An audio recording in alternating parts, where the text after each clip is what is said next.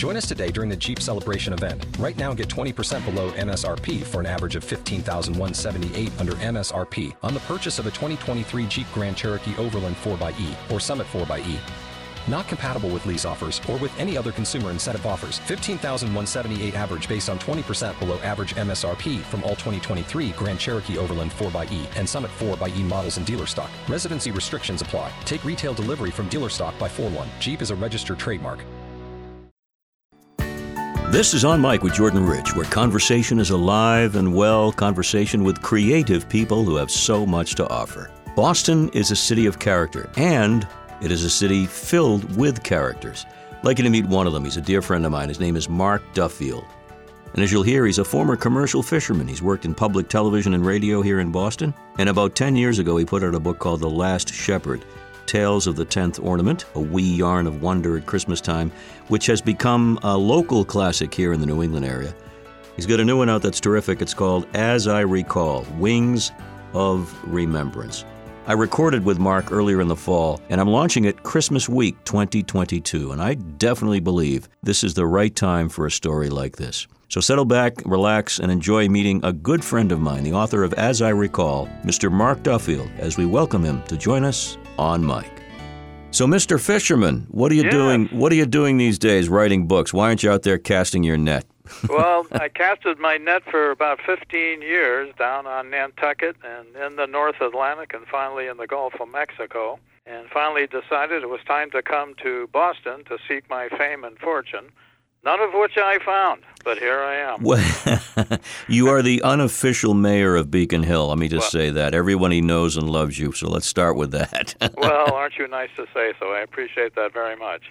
let's talk a little bit about the past, and then we'll bring it up to the present with a, a book that's all about the past. It's called As I Recall: Wings Okay. of Remembrance.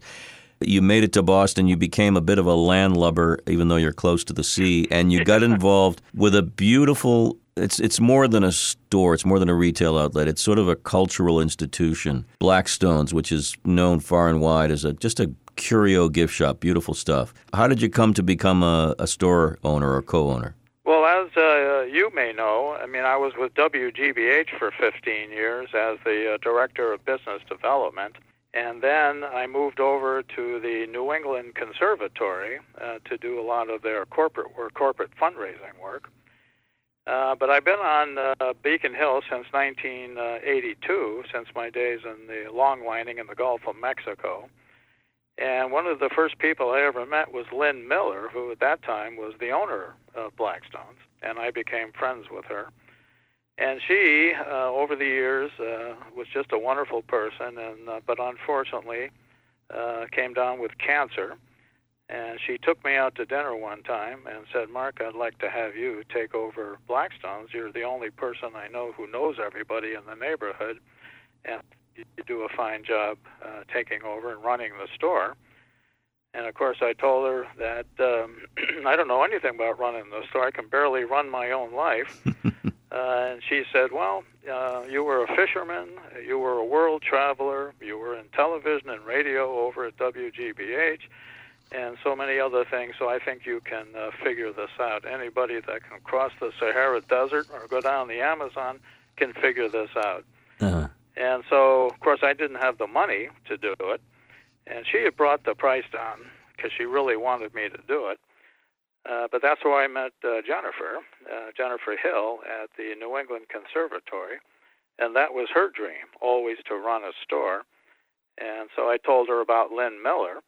And uh, and then it turns out that she didn't have uh, Jennifer didn't have the money either.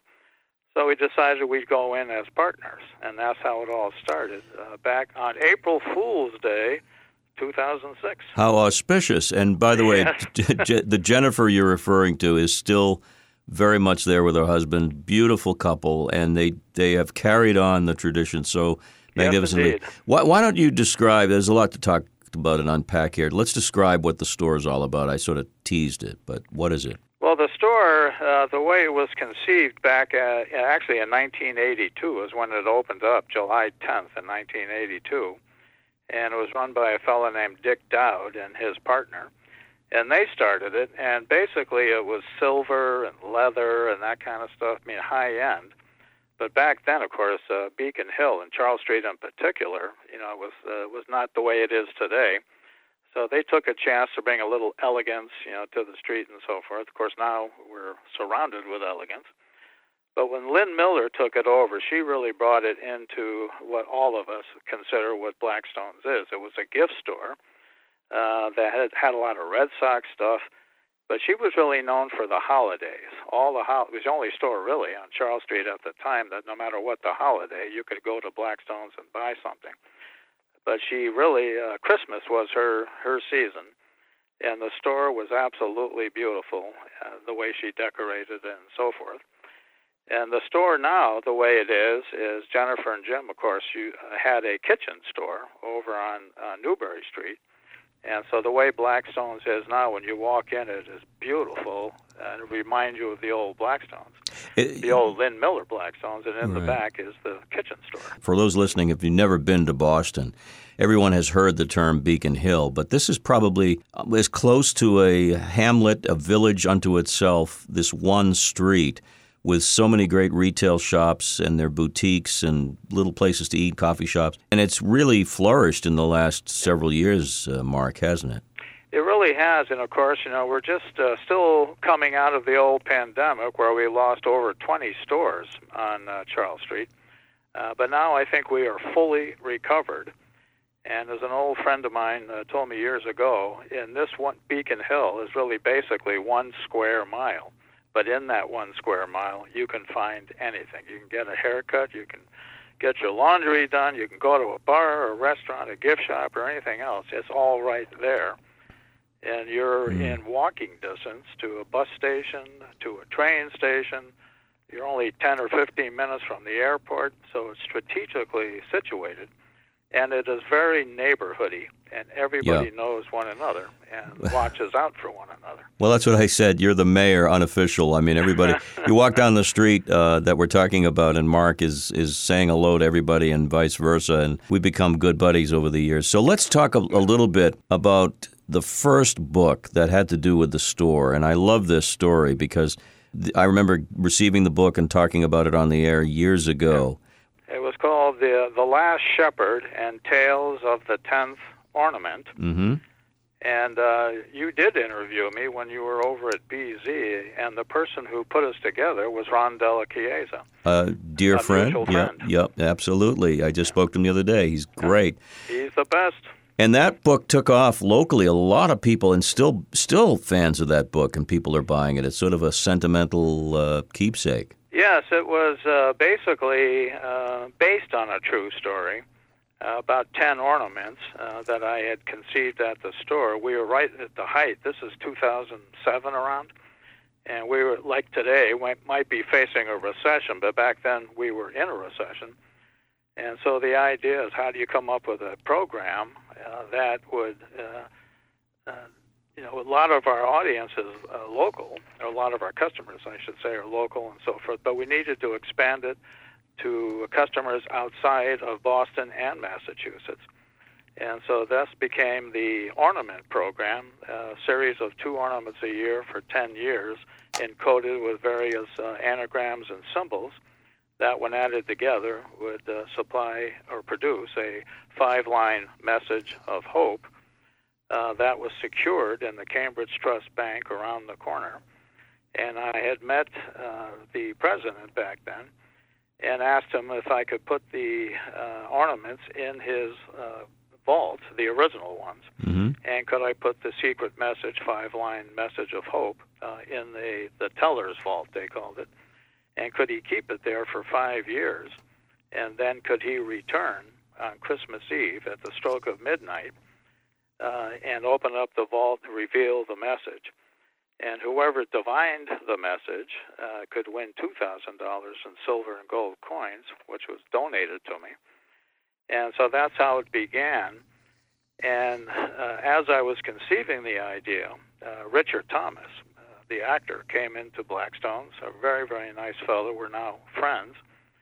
And I was telling him about my idea about these ornaments, and he uh, said, Mark, here's what you do. And I said, whatever you, th- whatever you ask me to do, I'll do it. And he said, you should write a story and issue it one chapter a year uh, for five years that has a cliffhanger on it. And then people, as they're trying to figure out the puzzle of your ornaments, they would read uh, one chapter of your book, of your story, that has a cliffhanger on it, and they would have to wait the following year and the following year. And I just thought that was a great idea. And the very next man that walked in, of all people, uh, was his name was Don Sherwood, and he was a very famous illustrator for Hanna Barbera, and he was known for the Flintstones. Oh yes. And, and he had a syndicated uh, column every year, uh, every Sunday, I guess, you know, with the Flintstones, and then his own uh, comic strip that he had called Dan Flagg. But he came into the store. He was uh, quite elderly at the time, and very nattily dressed. He's got his blue blazer and reeking of alcohol and cigarettes, and he was uh, he was having a tough time there. But he came into Blackstone's. He extended his hand to me and he said, "Hi, I'm Don Sherwood, famous illustrator." and I said, "Hi, I'm Mark Duffield. I'm a nobody, but man, am I looking for an illustrator?" So we teamed up, and he did all of the illustrations, and all I would do was Xerox what I had written Xerox his uh, illustrations and then send them across the country because now we had 150 families in 26 states who got into this ornament program. And then as the years rolled on into the fourth year, I started getting emails from people that they thought this might be a book. And so I said, well, gee, I've never written a book or anything else, but I started looking, you know, for publishers and really couldn't find anybody. And so I was going to have to do this myself and self publish it. But that's when the entire neighborhood, including Mayor Menino and a bunch of others, came out to help me do it. And so that's how the first book got done, with the generosity and, and largesse of this wonderful community. And we ended up uh, publishing 5,000 books and sold all of them uh, right from that one location uh, at Blackstone's. But I was so um, moved by all this generosity and all these people offering to help me, and I really hadn't solicited anybody. But I would have anonymous gifts, you know, slid under the door, and all of these wonderful, wonderful people uh, helping me. Some I knew, some I had no idea who they were. But I decided to give most of the money back to the neighborhood in the form of childhood cancer at Mass General. And we had to keep some, obviously, for the store. Um, but that began the whole writing, and the very first book came out of the, the huge mm. generosity of this neighborhood. I'm so glad you're sharing the story again because it's a setup to what we're going to talking about now. The whole idea of serendipity plays a big part in your life and in the life of that institution, Blackstones. So here we are with a new project, and I, I said I definitely want to have you on the podcast. It's called, as I recall, Wings of Remembrance, and that word "wings" is very important in the title. Um, and this is based on a on a true event uh, yeah. that had some impact on your life, and I love the cover art. I believe your sister did the cover. Yeah, Sharon did the uh, the cover and the back cover of the book as well. Mm-hmm. And the illustrations within are done by Nancy O'Hearn, who was our local uh, mail carrier here on Beacon Hill for many many years. So it's a kind of a a wonderful collaboration. Yeah, you're all about community. I love it. So Here's a story about you uh, having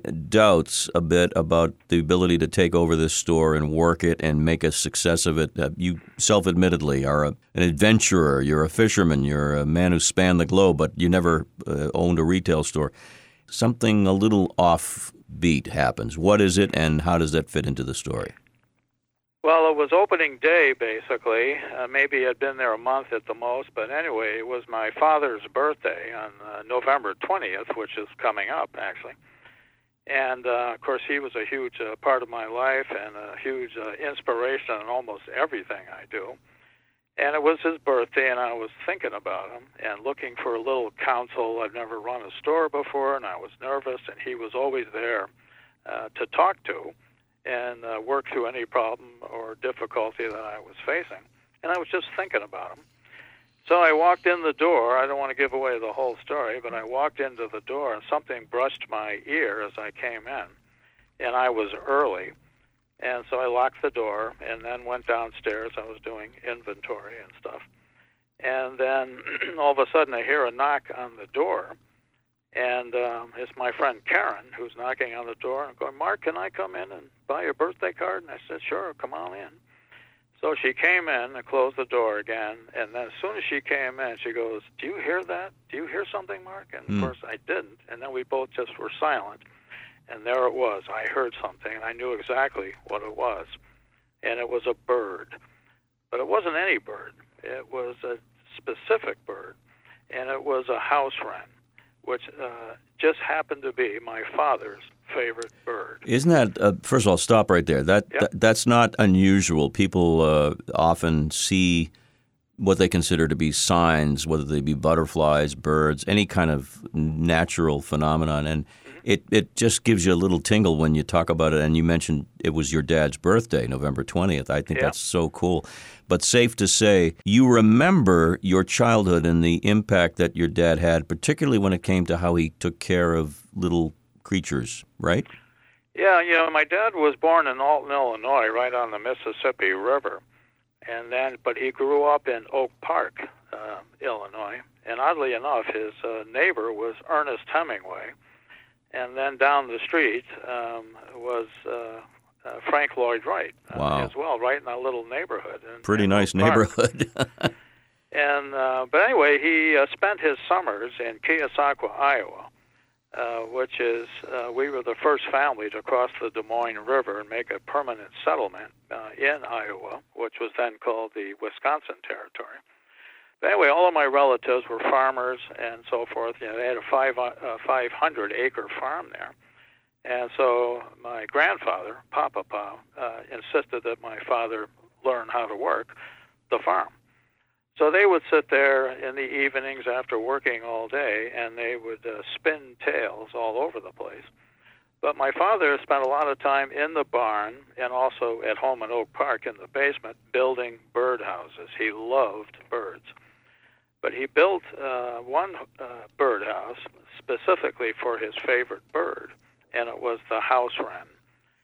And the design of the outside of the birdhouse was in the shape of a hand uh, using the old expression, a bird in the hand is worth two in the bush. hmm And over the years, of course, when we moved to Connecticut and all my, all over the country, my dad was there for a while, but I was born in Connecticut. And every uh, year, uh, there it was, the birdhouse in the backyard, poised where my mom could see it out of the kitchen window. And my dad would sit, we had a little apple tree in the backyard, and my dad would sit there all day long with a pair of binoculars, waiting for the arrival and departure of the house wren. And uh, but each year, uh, Sharon and I, my twin sister, we would help Dad repair the birdhouse, repaint it, and fix anything that needed to be fixed. And as I kind of write in my book, all of the work uh, and love he put into that birdhouse, uh, he put into our house with our family. We were a family of eight in a very small house. Uh, but all that love uh, uh, was the same as he gave to that little bird, the house wren. There's a quote on the back of your beautifully illustrated book, um, and I'll let me just read it. Raphael paints it, Handel sings it, Phidias carves it, Shakespeare writes it, and the wren builds it. A quote from Ralph Waldo Emerson. Yep. So this is a, a particular uh, species of bird that has a lot of lore and uh, and down through the ages has had impact on people. and it certainly did on you. Absolutely. Yeah. Certainly did on you. Interestingly enough, too, you you and I have a mutual. Well, he's a colleague and a good friend of yours, a colleague of mine, who does a show, a radio show locally, that is very popular. Is he still doing it? By the way, He is still doing it, and uh, and he has a couple copies uh, of my book, and he actually uh, promoted it on his show. talking about Ray Brown for Ray Brown, for those who listen. Talking Birds with Ray Brown, uh, based out of Marshfield on WATD. And uh, he's been doing it. Uh, I was with him on day one. He had come to me and thought he had an idea for a new show. Would I help him raise the money for it? And by that time, of course, I had left WGBH, but I said I wasn't sure I knew anybody anymore, but I'd be happy to help. And I said, What's your show about? And he goes, Birds. And I go, What? I don't know anything about It- birds. it- I only know about one bird, the house wren. The house wren. Well, by the way, the website is talkin, T A L K I N, birds.com if you want to exactly. focus on it. A lot of people uh, into ornithology would love to check that every out. every Sunday at nine thirty. hmm Before we close out, let's just talk a little bit about the real messaging here in this book. And your books have generally messages of hope. It's called, as I recall, Wings of Remembrance. What's the takeaway that you want people to enjoy? Well, I think uh, fatherhood uh, basically uh, was the theme of it. And when the book came out, it's on Amazon.com, and there's a lot of wonderful reviews there. But it came out the very day it came out. It was uh, voted number one in books about fatherhood, which surprised me at 1st Mhm. And of course, it doesn't last long because then when all the other new releases come, of course, all of a sudden you go from number one to 200 uh, and so forth. But that's the way it was looked by them, by Amazon.com. And so, uh, and but there was an awful lot of nice reviews there. But it's about fatherhood and uh, taking youth and what you learn from your father and then passing it on. And of course, uh, from time to time, I've been, uh, you know, falsely accused of being a writer. And of course, I deny this because I don't know a semicolon from anything else. But what I really am, and what I try to, once I learn, uh, once you grow up, I become like my family was, a storyteller, and whose words, you know, in the telling, with a lot of help from learned individuals, able to unravel the Rubik cubes of my syntax have helped my stories to find a printed page or two. But my editors and those who help me must speak Duffield, which is harder than Mandarin and various other and Farsi and everything else. But I learned in writing uh, what I tried to do with this story and all my other stories was to basically have a conversation with the reader and tell a tale from my heart as simply as I could and what I've learned from my father and friends. And I had once read somewhere that uh, syntax, uh, not not cigarettes and alcohol, but Yeah, syntax yeah. can be improved. Spelling can be corrected. Construction, or how you put your story together, can be altered. But you can't fake sincerity. And that's uh, what I try to do with my story. And I think I have found that there's an audience for that. I mean, way out there where people have been ignored on these kinds of subject of happiness and goodness and kindness and empathy and sympathy and all these wonderful qualities, which I always thought are so great because they're the only qualities uh, that don't want anything in return. Uh, just simply there they are, and we do as best we can. Uh, but I think for a certain amount of the public, uh, these tastes and these kinds of subjects are unplumbed, maybe, and unexplored. And I think people hunger for such uh, stories.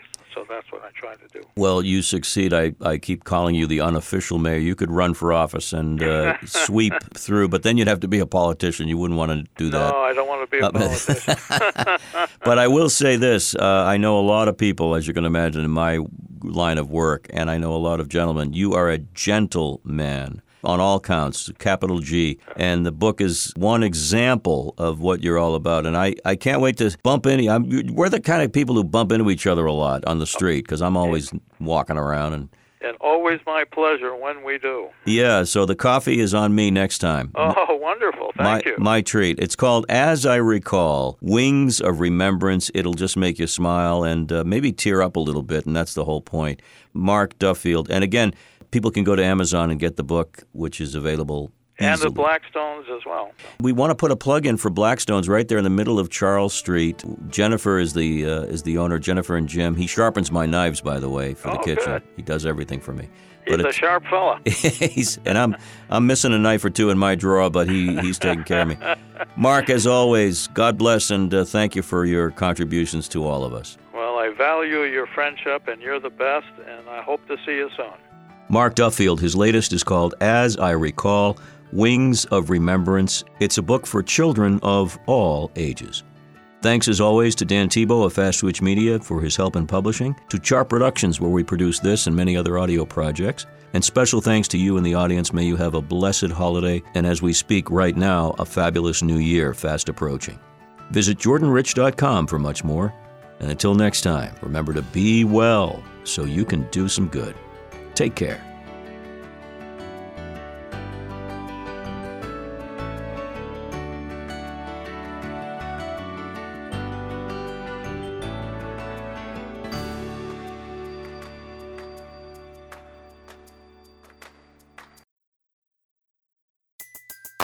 Everybody in your crew identifies as either Big Mac Burger, McNuggets, or McCrispy Sandwich. But you're the Filet-O-Fish Sandwich all day.